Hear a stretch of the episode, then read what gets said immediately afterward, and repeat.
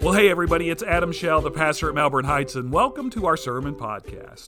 Now, over our last few episodes, we have been working our way through the book of Joshua together, and along the way, we have found the people of Israel facing some extraordinary circumstances. We've been with the people of Israel as they stood on one side of the Jordan River on the verge of crossing over into the Promised Land after they had wandered in the wilderness for 40 years. And then we talked about what it was like when they actually crossed over the Jordan River, when God stopped the Jordan River from flowing so they could enter into the Promised Land on dry ground. And then in our last episode, we talked about how God caused the walls of Jericho to fall just by having the people march around those walls and play instruments and make noise. But those are all extraordinary events. But most of life doesn't happen in those extraordinary moments. Most of life happens in the ordinary. So in this week's episode, we're going to be talking about how we can live out our faith on ordinary days. So let's get right into this episode's sermon. And it came to pass in those days that a decree went out from Caesar Augustus that all the world should be registered. This census first took place while Quirinius was governing Syria, so all went to be registered, everyone to his own city. Joseph also went up from Galilee, out of the city of Nazareth, into Judea, to the city of David, which is called Bethlehem, because he was of the house and the lineage of David, to be registered with Mary, his betrothed wife, who is with child. So it was that while they were there, the days were completed for her to be delivered. And she brought forth her firstborn son, and wrapped him in swaddling clothes, and laid him in a manger, because there was no room for them in the inn. This is the Christmas story. This is the story of God directly intervening in human history and taking on our flesh and bone. This is the story of God being born in an actual time, roughly 2,000 years ago, in an actual place, the city of Bethlehem, to actual parents, a young woman named Mary and her fiancé named Joseph, and dealing with actual problems that range from Rome's occupation of the country of Israel to Mary and Joseph's inability to find an adequate place to welcome a child into this world. This is a story of God truly being one of us. And this is an extraordinary story.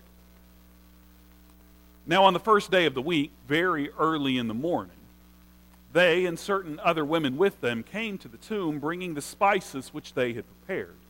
But they found the stone rolled away from the tomb. Then they went in and did not find the body of the Lord Jesus. And it happened that as they were greatly perplexed about this, that behold, two men stood by them in shining garments. Then as they were afraid and bowed their faces to the earth, they said to them, "Why do you seek the living among the dead? He is not here, he is risen." This is the story of the resurrection. This is a story of God overcoming the worst that humanity has to offer: rejection, betrayal, denial, isolation, torture, and death. This is the story of a real person who is both fully God and fully man, willingly enduring pain and suffering, so that you and I don't have to deal with the pain and suffering of being separated from God. This is the story of God truly being for us. And this is an extraordinary story. When Pentecost Day arrived, they were all together in one place. Suddenly a sound from heaven that was like the howling of a fierce wind filled the entire house they were sitting in. They saw what seemed to be individual flames of fire alighting on each one of them. And they were all filled with the Holy Spirit and began to speak in other languages as the Spirit enabled them to speak. This is the story of Pentecost. This is the story of the Holy Spirit coming down from the heavens like a fierce howling wind or a raging fire to rest on us, followers of Jesus. This is the story of the Holy Spirit overtaking the disciples, allowing them to speak in languages that they had never spoken before, so that they could proclaim the good news of who Jesus is to people that they had never met before, so that those people could know the deep love that God has for us all. This is a story of God truly being seen and known through us. And this is an extraordinary story. But today's not Christmas. Today's not Easter. Today's not Pentecost. Today is not one of those days that we mark on our calendars where we celebrate the birth of Christ or his resurrection or the coming of the Holy Spirit. So what is today? Well, today is February 23rd. And February 23rd is the day that Johann Gutenberg printed his first Bible in 1455. And February 23rd is the day that the Mexican army began their military siege on the Alamo in 1836. And February 23rd is the day that American Marines raised the flag on Iwo Jima in 1945. And although all of those are interesting historical facts, and they might even be events that are celebrated or commemorated in some parts of the world, these aren't exactly events that forever change the course of human history. So in the grand scheme of things, what is today? Well, today is an ordinary day. And ordinary days are, well, they're ordinary. They're not the kind of days that we circle on our calendars. They're not the kind of days that we find ourselves counting down to. They're not the kind of days where we go out and we buy fancy new dresses or nice new suits for. But as John Lennon famously put it in his song, Beautiful Boy, life is what happens while you're busy making other plans. Ordinary days are the days when most of life happens. But ordinary days, they don't get very much of our attention. Extraordinary days are the days that get our attention. And let me just show you what I mean. What I'm going to do is I'm going to list off for you a few days. And I'm willing to bet that you already have some idea of what you're going to be doing on these days, even if they are months away from now. Like Mother's Day. You know what you're going to do on Mother's Day. You're already making plans. You might be thinking about a gift that you need to buy or a phone call that you need to make or a trip that you're planning to take. But you have some idea of what you're going to do on Mother's Day because Mother's Day is one of those extraordinary days for us. Or what about the 4th of July? You have an idea of what you're going to do on the 4th of July. Maybe you're going to go out and you're going to enjoy a family picnic, or you found the perfect spot where you can go and see some fireworks display. Or you might just be thinking about what store sells earplugs so you can pick them up before everybody in your neighborhood starts shooting off their fireworks when it gets dark. But chances are that you have some idea of what you'll be doing on Independence Day because it's one of those extraordinary days. Or what about Halloween? About Halloween. It's 8 months from now, but you already have some idea of what you'll be doing on Halloween, whether it involves picking out a costume for your kid or getting candy that you can pass out around the neighborhood. Or how about Thanksgiving? You know what you're going to do on Thanksgiving. You may not know exactly whose house you're going to be going to or what food you need to prepare, but you have some idea of what you'll do on Thanksgiving. And how about Christmas?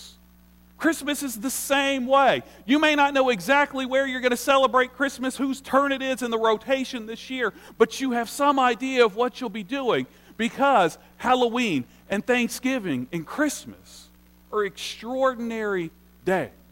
Even though they are all still months away, there's a good chance that you're already making some sort of plan to celebrate these extraordinary days.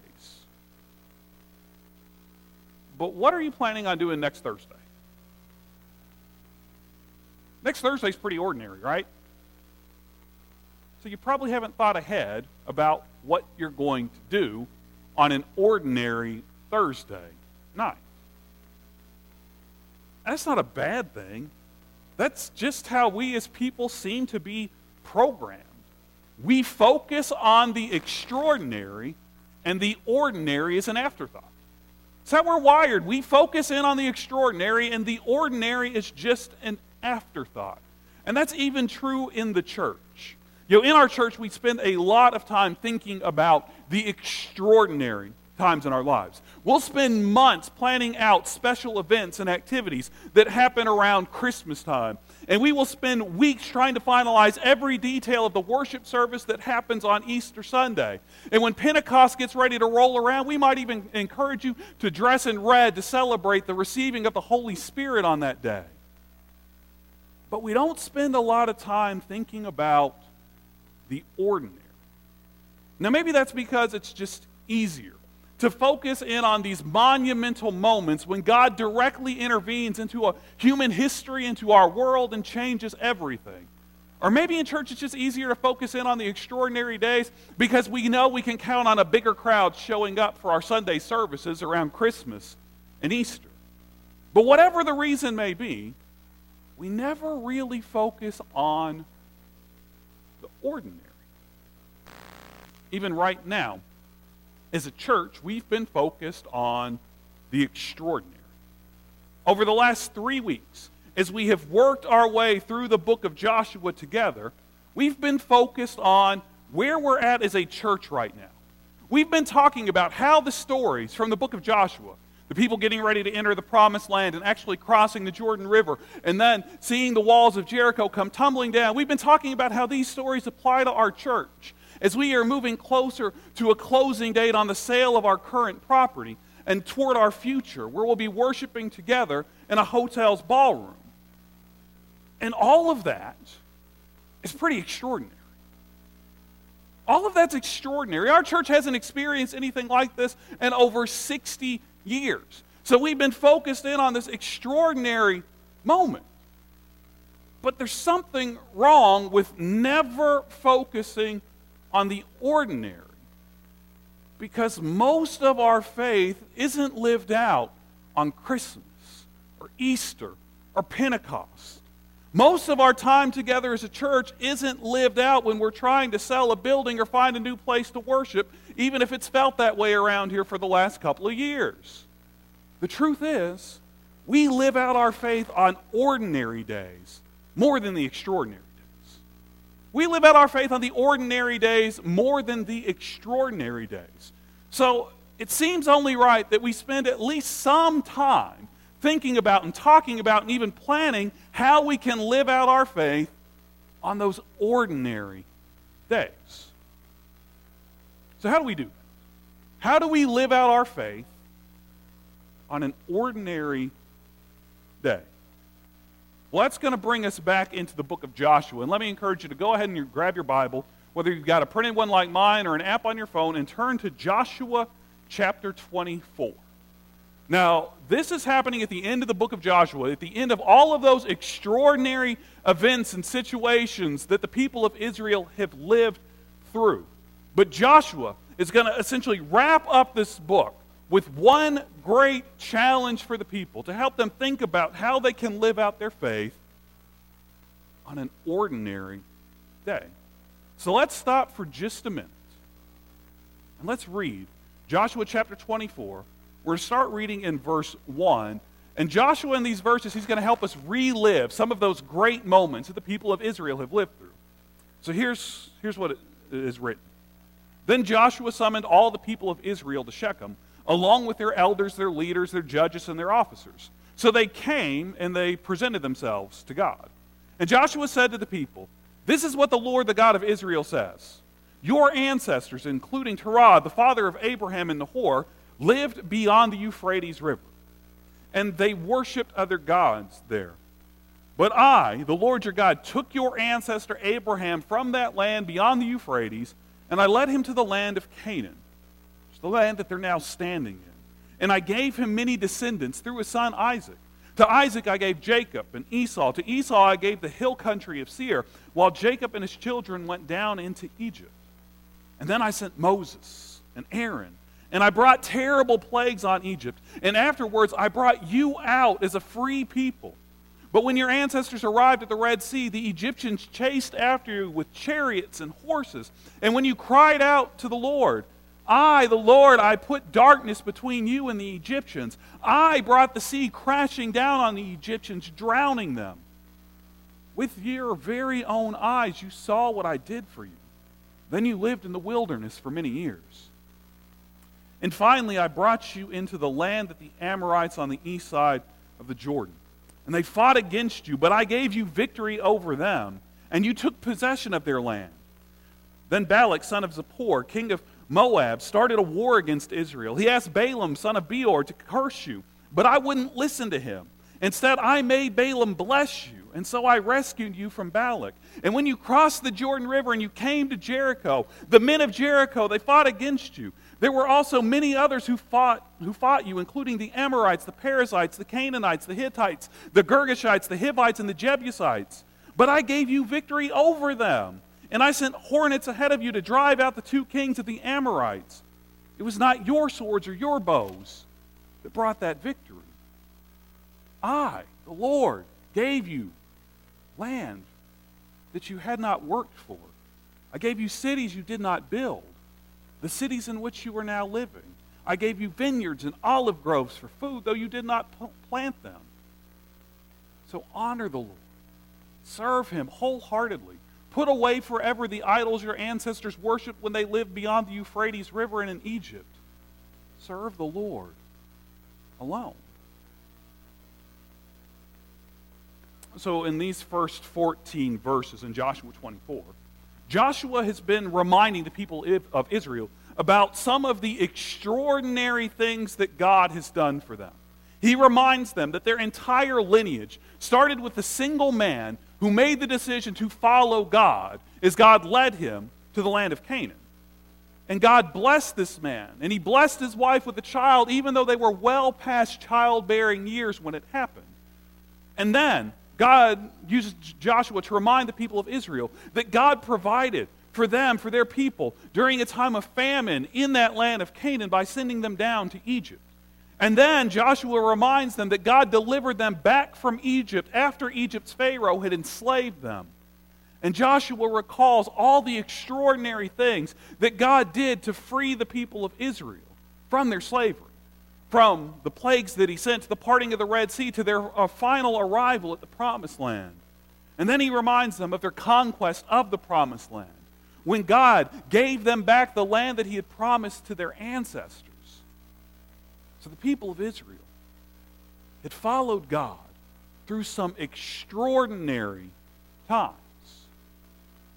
But as we pick back up in Joshua 24, verse 15, we're going to see that that's not what matters to Joshua.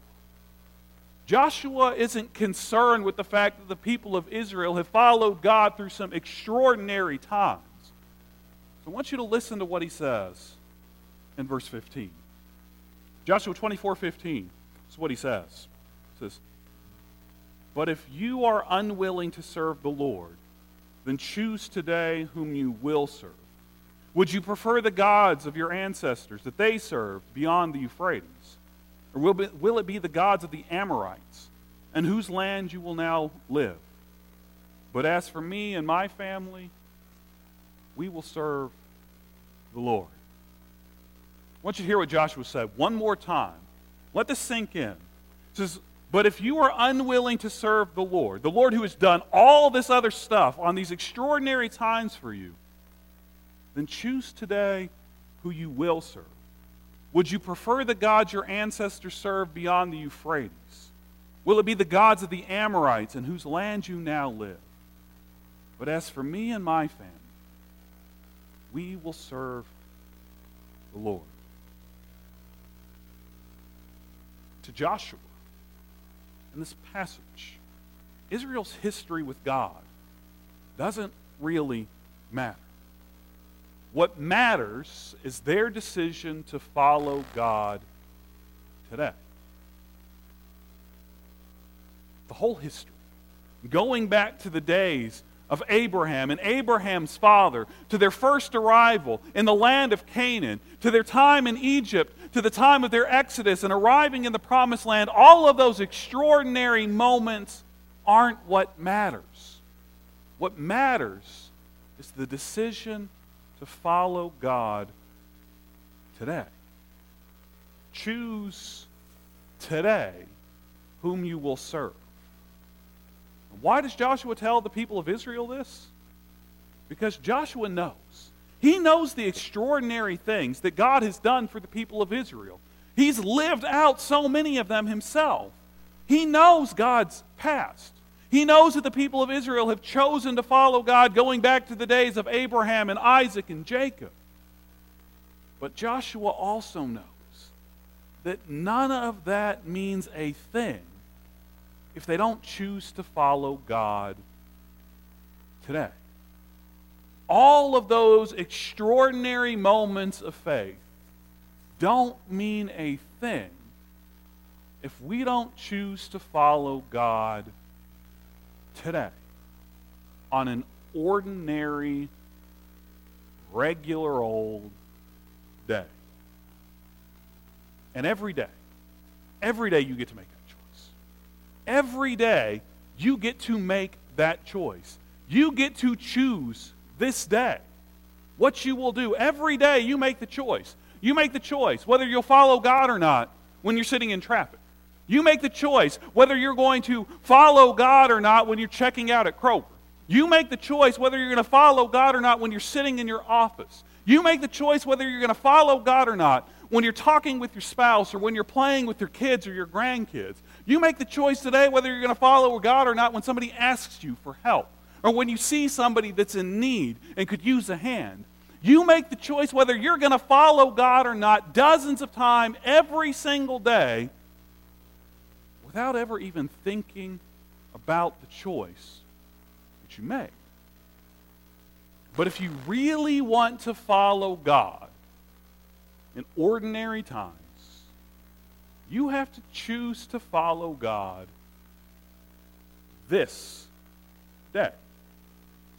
This day. You can't put it off till Easter rolls around in a few weeks or till Christmas comes at the end of the year. You can't put it off until it's more convenient or there's nothing else on your calendar that you need to keep up with. You have to choose to follow God this day. And you have to choose to follow God this day in the words that you speak and the words that you leave unspoken.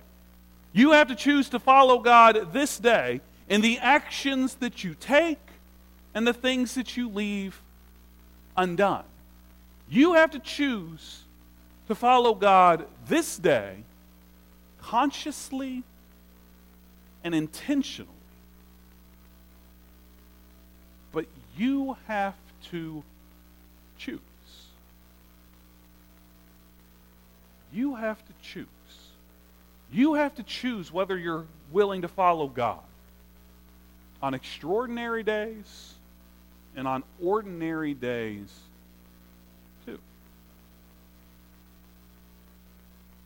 So is your faith? Are you strong enough to choose to follow God this day? Let's pray together. God, you know that many times in the life of the church that we focus in on extraordinary times. We think about what it means to follow you on certain milestone, big moments over the course of the year, Easter and Christmas. Or we focus in on how we can follow you through difficult circumstances that we may face after the loss of a loved one or going through difficult relationships at home. God, sometimes we forget that most of our faith isn't lived out in those extraordinary times. It's lived out on ordinary days. Ordinary days when we still have to choose if we will follow you. So God, my prayer for everyone who can hear my voice is that you let us be strong enough to choose to follow you this day and every day. We pray it in Jesus' name.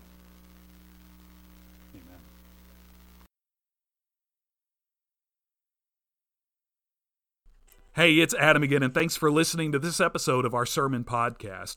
And I hope that this episode has helped you think about what it means for you to follow God every day, because you can't put off following God until Easter comes or until Christmas is just around the corner. You have to choose this day, every day, to follow God. Now, this ends our sermon series based on the book of Joshua. And next week, we are starting into a brand new series of sermons as we start our journey together toward Easter Sunday. So over the next several weeks, we are going to be exploring stories that take place during Holy Week. And Holy Week is just a term that we in the church use to describe the events that take place in the week leading up to Jesus' crucifixion and his resurrection. Now, our next episode will drop next Sunday afternoon. And if you subscribe to our podcast, it'll be sent straight to your favorite podcasting app. And let me ask you to do me a favor. If you haven't done this already, I just want to encourage you to leave a review of this podcast wherever you're listening to it at. Your reviews mean a lot to us, and they can help spread the word about our messages to other people that need to hear them as well. Now, as always, I hope that you guys have a great week this week, and we will see you back here next Sunday for another sermon podcast.